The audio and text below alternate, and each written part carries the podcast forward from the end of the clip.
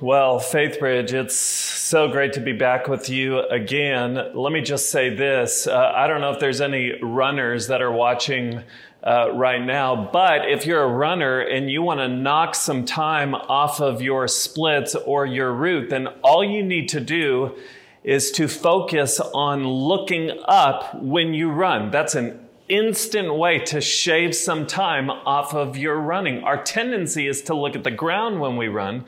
But what you want to do is you want to lift up your gaze and run where you're headed. Put your eyes on where you're headed. I remember when I was in high school and I was running track and cross country, where I looked while I was running determined whether I was running with intentionality or passivity.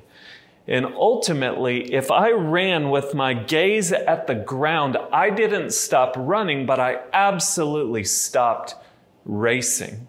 And so, one of the best things that you can do is lift your gaze. So, when I was running cross country and track, I would begin to look up at where I was going. And especially when the finish line came into view, no matter how far it was still away, I began to run with greater purpose, greater intentionality, because I began to run with the end in mind. I began to picture what awaited me at the finish line.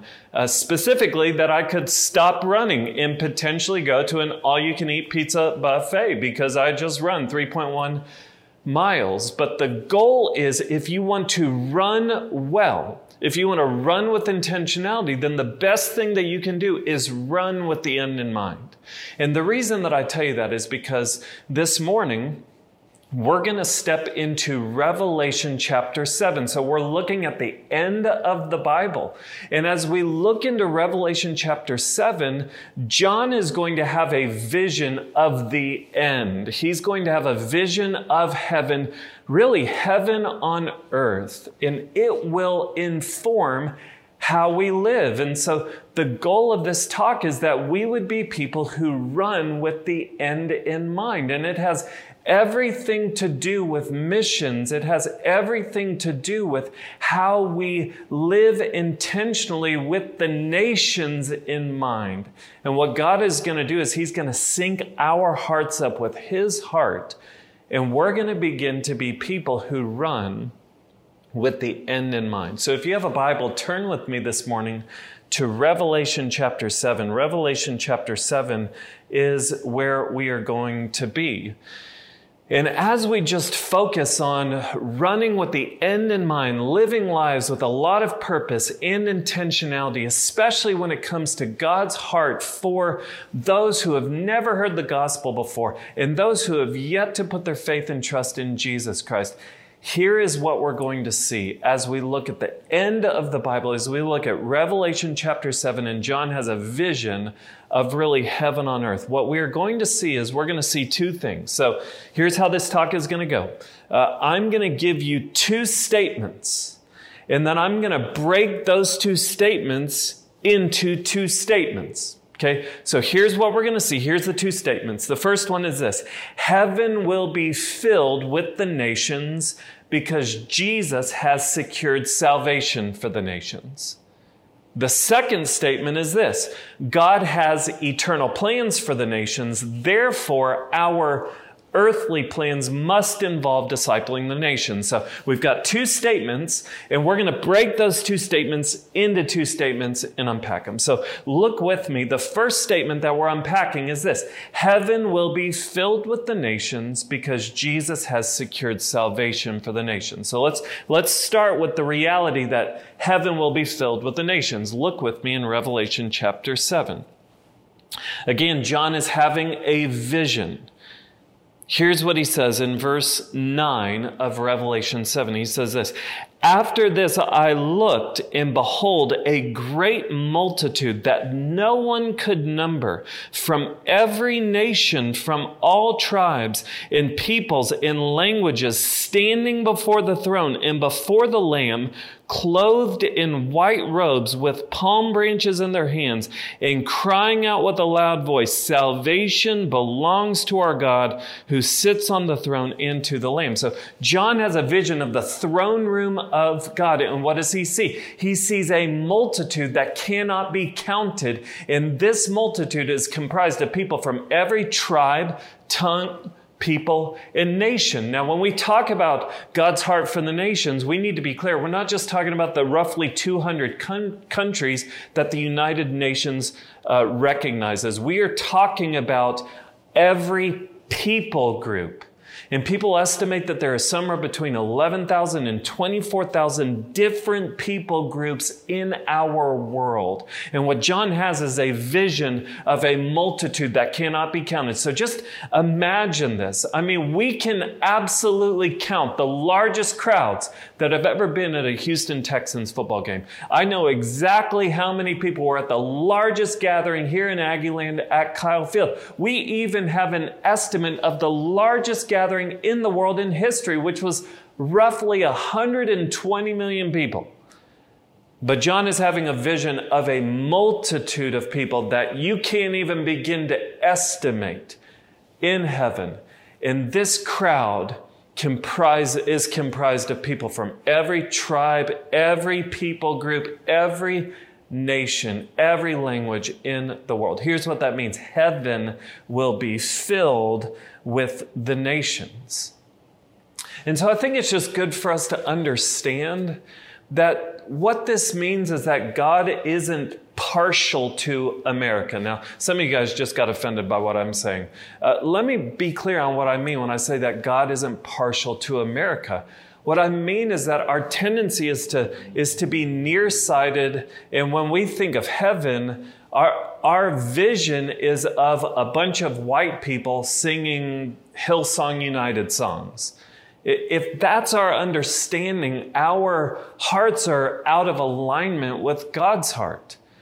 Because when we picture heaven, often we want to believe that it's just like what we see at church. It's, it's predominantly white and it's all in English. So anyone in heaven that's from a, a different nation, speaks a different language, and they're going to be wearing those museum headphones where the service is being translated from English into their language so that they can grasp what's going on. But if Revelation 7 is accurate, then heaven will be filled with the nations. God isn't partial to our nation, He is passionate about all nations. Let me just give you a few st- statistics that just really indicate what I'm talking about. Statistics show that God is moving more aggressively among the nations than in the midst of our nation right now. Isn't that interesting? That God is moving more aggressively in other nations than he is in our nation. True Christianity has grown by more than 300 million believers in the past 10 years. About 10 million of those New Christians are from North America and Europe. The other 290 million are from developing countries. Isn't that interesting? Or what about this? The Houston Chronicle. Recently, just a couple months ago, the Houston Chronicle estimated that by 2030, there will be more Christians in China, which is a country where the gospel of Jesus Christ is not welcome. There will be more Christians in China than in the United States. In the next 10 years, Africa will likely grow to have the most Christians of any continent, about 700 million Christians. This is why I tell you, heaven will be filled with the nations. And so, one of the best things we can do is just sync our heart up with God's heart, that God cares about those who are outside of Spring, Texas. He cares about those who are outside of Houston and outside of the United States. So, it is good for us to lift up our gaze and live with the end in mind, because if we live with the end in mind, we are going to begin to have compassionate hearts towards other nations and we will long for them to know the gospel. So we, we started by saying heaven will be filled with the nations. Let's finish our first statement. Heaven will be filled with the nations. Why? Because Jesus has secured salvation for the nations. What does John say? What does it say in verse 10? He sees this great multitude, and what are they doing? It says in verse 10, they are crying out with a loud voice, Salvation belongs to our God who sits on the throne into the Lamb. So you have people from every people group, all nations, and what are they doing? They are crying out, Salvation belongs to our God who sits on the throne and to the Lamb. That phrase, the Lamb, Jesus is referred to as the Lamb over 20 times in the book of Revelation. I want to show you something interesting. I want to show you how Jesus secured salvation for all nations. Flip back two chapters to Revelation chapter 5, where John has a different vision of the throne room of God. And here's what it says. Follow with me because this is a this can be an intimidating text, but it is a beautiful text. It says this it says, Then I saw in the right hand of him who was seated on the throne a scroll written within and on the back, sealed with seven seals. And I saw a mighty angel proclaiming with a loud voice, Who is worthy to open the scroll and break its seals? And no one in heaven or on earth or under the earth was able to open the scroll or to look into it. And I began to weep loudly because no one was found worthy to open the scroll scroll or to look into it. So this is an interesting vision, but I want to make sure you understand what's going on. Uh, John has a vision where he sees God seated on his throne and he is holding a scroll with writing on the front and the back, and there are seven seals on this scroll. What is in that scroll? Well, uh, to sum it up, in that scroll is all of redemptive history written on that scroll. So it tells us how things end for both Christians and non Christians. It tells us who in the end wins. It explains how God saves us. And the thought is if, if no one can open the seals of the scroll, then the human race is doomed to destruction. And so God sees, uh, John sees God seated on the throne with the scroll, and an angel is crying out, Who is worthy? To, to break the seals and open the scroll. And, and it says that no one in heaven or on earth or under the earth is able to open the scroll. And it causes John a lot of distress. No one is able to carry out the plan, God's plan of redemption. Now, look at what verse 5 says, because this is awesome. Verse 5. And one of the elders said to me, Weep no more. Behold, the lion of the tribe of Judah, the root of David, has conquered so that he can open the scroll and its seven seals. So the angel looks at John and he's like, Hey, hey, John, weep no more because there is one who is worthy to carry out God's plan of redemption. There is one who, in whom we have victory. And it says that Jesus, the lion of the tribe of Judah, the root of David, that is Jesus Christ, the Messiah, what has he done? He has conquered. He has conquered. This was the prerequisite for opening the scroll. In Jesus Christ, who was and is the lion of the tribe of Judah, he has conquered. What has he conquered? When he went to the cross, he conquered Satan, sin, and death. And so the angel says, John, do not weep because Jesus Christ, he has conquered. He has conquered Satan. He has conquered sin. He has conquered death. Now, watch this because John gets a vision now of how Jesus conquered these things. Verse 6, it says, In between the throne and the four living creatures and among the elders, I saw a lamb standing as though it had been slain with seven horns and with seven eyes, which are the seven spirits of God sent out into all the earth. And so just, just picture this. I know that this is a, this can be a confusing passage, but just think, John has just found out that the lion of the tribe of Judah has conquered. He is worthy to open the scrolls, which, which means that he is, he is worthy to carry out God's plan of redemption. And John turns expecting to see a lion, and what does he see? He sees a lamb that has been slain, and that lamb is standing. And so th- this is a reference to Jesus. Both the lion and the lamb, those are both references to Jesus. This is showing how Jesus conquered Satan's sin in death the, the imagery of Jesus being a lamb, it goes all the way back to the book of Exodus. You, you remember the idea of the Passover lamb where, where the nation of Israel, they slaughtered lambs, they took the blood, they put it on the doorposts of their heart, and the angel of death passed over their homes when it swept through Egypt before Moses led the Israelites out of Egypt. Well, John the Baptist sees Jesus in the book of John, and what does he say? He says, Behold the Lamb of God who does what? Takes away the sins of the world. How did Jesus take away our sins? By becoming the Lamb who was slain. And so this is very interesting because John is calling us to see Jesus as the lion like lamb and the lamb like lion. How did Jesus conquer? He conquered not by a sword, but by sacrifice. This is, this is the great paradox. One commentator explains the Almighty King overcame all of his enemies as his enemies seemingly overcame him. Jesus, when John sees him as a lamb slaughtered, that lamb is standing instead of laying dead on the floor. Why? Because Jesus was slaughtered. His body and blood were broken and shed on the cross. He was put in a tomb, but on the third day, he walked out of it victoriously. And so the lamb stands. And so Jesus is the lion like lamb.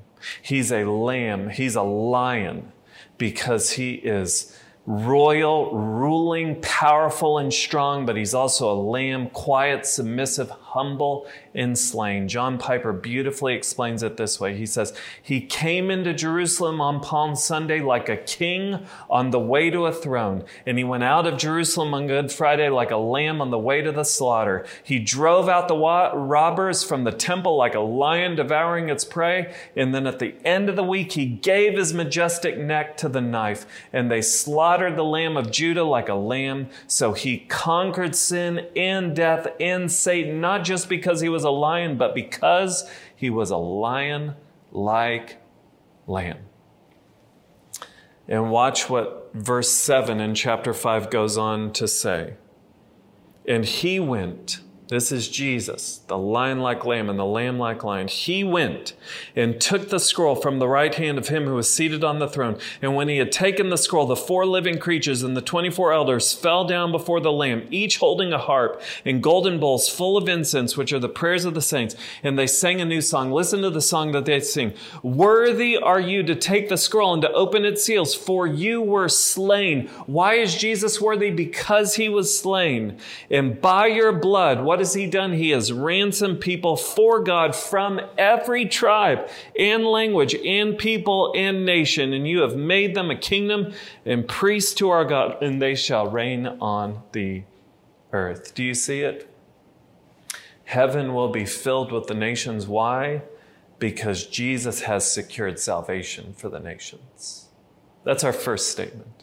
Our second statement is this God has eternal plans for the nations. Therefore, our earthly plans must involve discipling the nations. So let's just break that down real quick. We've established heaven will be filled with the nations because Jesus has secured salvation for the nations. Now we're going to talk about the fact that God has eternal plans for the nations. Flip back to Revelation chapter 7. And listen to what it says. It goes on in verse 11. And it says, And all the angels were standing around the throne and around the elders and the four living creatures, and they fell on their faces before the throne and worshiped God, saying, Amen. Blessing and glory and wisdom and thanksgiving and honor and power and might be to our God forever and ever. Amen. God is worthy of, of worship. Now watch this. Then one of the elders addressed me, saying, Who are these, clothed in white robes, and from where have they come? I said to him, Sir, you know. So let's just stop there. I love this because an angel asks John, Who are all these people? Who are these people from every tribe, tongue, people, and nation? And I love John's re- response. He just says, Hey, you know. Like, I, I could try and answer you, but but you know better than I do. So any, this is a good rule to live by. Anytime an angel asks you a question, your response is simply, hey, you know. And he said, These are the ones coming out of the great tribulation. They have washed their robes and made them white in the blood of the Lamb. So he's saying all these people from every tribe, tongue, people, and nation, they are the people who have come out of the great tribulation. You might hear that and think it's talking about the seven year great tribulation. Uh, that might be the case, but other commentators believe that the Great Tribulation period is the period between Jesus' first and second coming. That's the way that I lean, which means that this is talking about everyone from every tribe, tongue, people, and nation who have put their faith and trust in Jesus Christ for the forgiveness of their sins. Now, here's what I want you to think about before I read the rest of the text. So many of the people in the world who have yet to hear the gospel live in what is called the 1040 window. Those are coordinates on a map. Okay? And the, so you're talking about billions of people who have still never heard the gospel, heard about Jesus. And so many of these people in the unreached world are under the oppression of a religion that makes eternal life contingent upon performance. That's the first thing I need you to remember. The second thing that I need you to remember is the countries and regions that are unreached by the gospel are also home to the poorest of the poor in the world. Now, listen to God's eternal plans for the nations. It says, These are the ones coming out of the great tribulation. They have washed their robes and made them white in the blood of the Lamb. Do you know what that means? It means that there are people right now who are, on the, uh, uh, who are being oppressed by a religion that makes salvation all about performance. And they're going to come to the beautiful knowledge that it's not about what they can do for God, it's about what God has done for them. And they will stand clean before God because of Christ's sacrifice. And then it goes on and says this Therefore, they are before the throne of God and serve him day and night in his temple. And he who sits on the throne will shelter them with his presence. They shall hunger no more, neither thirst any more. The sun shall not strike them, nor any scorching heat. For the Lamb in the midst of the throne will be their shepherd, and he will guide them to springs of living water, and God will wipe away every tear from their eyes. This is beautiful because here's what it means those whose countries have been torn apart by war will be at peace. Those who were trafficked will run free. Those who have lived on the brink of starvation will be full. Those who haven't had access to clean drinking water will thirst no more. Why? Because God has eternal plans for the nations. Now, if God has eternal plans for the nations, because He does, what's our response? Our earthly plans, therefore, must involve discipling the nations. They must. Our earthly plans must involve discipling the nations. What does Jesus tell us in Matthew 28 19 through 20? He says, Go therefore and make disciples of all nations, baptizing them in the name of the Father and of the Son and of the Holy Spirit, teaching them to observe all that I've commanded you. And behold, I am with you always to the end of the age. Jesus is inviting us in. He's saying, Heaven will be filled with the nations because I've secured salvation for the nations. I have eternal plans for the nations. Therefore, align your earthly plans with my eternal purposes. Disciple the nations. My fear for so many of us is that we'll spend our lives building sand castles. You think about going to the beach and you find your plot of sand and maybe you find some little kid's toys and man, you just make a commitment. You're like, you know what? I, I'm going to give the rest of my day to building sandcastle. And so you begin to build your sandcastle. You get really protective of it. Some people come along and they're playing with the ball and you get protective. You're like, hey, there's plenty of sand. Like, let, let's keep a safe distance from what I'm doing here. And I mean, you work all day investing into that sandcastle. What happens when you leave? Man, that tide comes, washes your castle away, and a whole nother group of people move on to the same plot of sand and begin building their sandcastles. So many of us are going to spend our lives leveraging our lives for things that are temporary. We're going to make our existence about material blessings and rewards now. And when we die, man, everything that we've worked for is just going to be washed out by the tide of life. What Jesus is doing is he's, he's inviting us in to make our lives about what matters most. He's inviting us to leverage our lives for the sake of those who have never heard the gospel. And we can sit there and say, well, I don't feel called to reach the nations. I just feel called to reach people in the year, here in the U.S. Or why would I focus on those who have never heard the gospel uh, abroad when there are people right next door who've never heard the gospel. I get that. And we should spend our energies so that those here in the community can know Jesus. But you have to understand God's heart beats for the nations. And if his heart beats for the nations, so should ours. So let me just encourage you to do three things. Number one, seek out opportunities to reach the unreached. Seek out opportunities to go to the nations. That's a hard thing to do right now amidst a pandemic. But that doesn't mean that you just sit and wait. You know what? FaithBridge is doing an incredible job of reaching the community. Now jump in. And you know what? I promise you, as you seek to reach the community, you're going to reach the nations by reaching the community because I promise you, there are people from other nations who have family in other nations where the gospel has not gone. But when this pandemic lifts and, and we're able to travel, you know what? One of the best things you can do for your kids is to take them abroad to, to, to see those who have never heard the gospel. Seek out opportunities to go to the nations. Number two, pray regularly and fervently for the nations. One thing that my family, we started doing, there's an app you can download called Unreached of the Day. And so every day we open up the app. It takes about a minute. You read up on an unreached group in the world and you pray for them. Pray fervently for the nations. And then number three, give generously and sacrificially to those reaching the nations. We want to be people who run and live with the end in mind. John Piper puts it this way He says, Missions is not the ultimate goal of the church, worship is. Missions exist because worship doesn't. The goal of missions is the gladness of the peoples in the greatness of God. It is for our joy to recognize heaven will be filled with the nations because Jesus has set, secured salvation for the nations. God has eternal plans for the nations, therefore, our earthly plans must involve discipling the nations. Would you take a step? Let's pray together.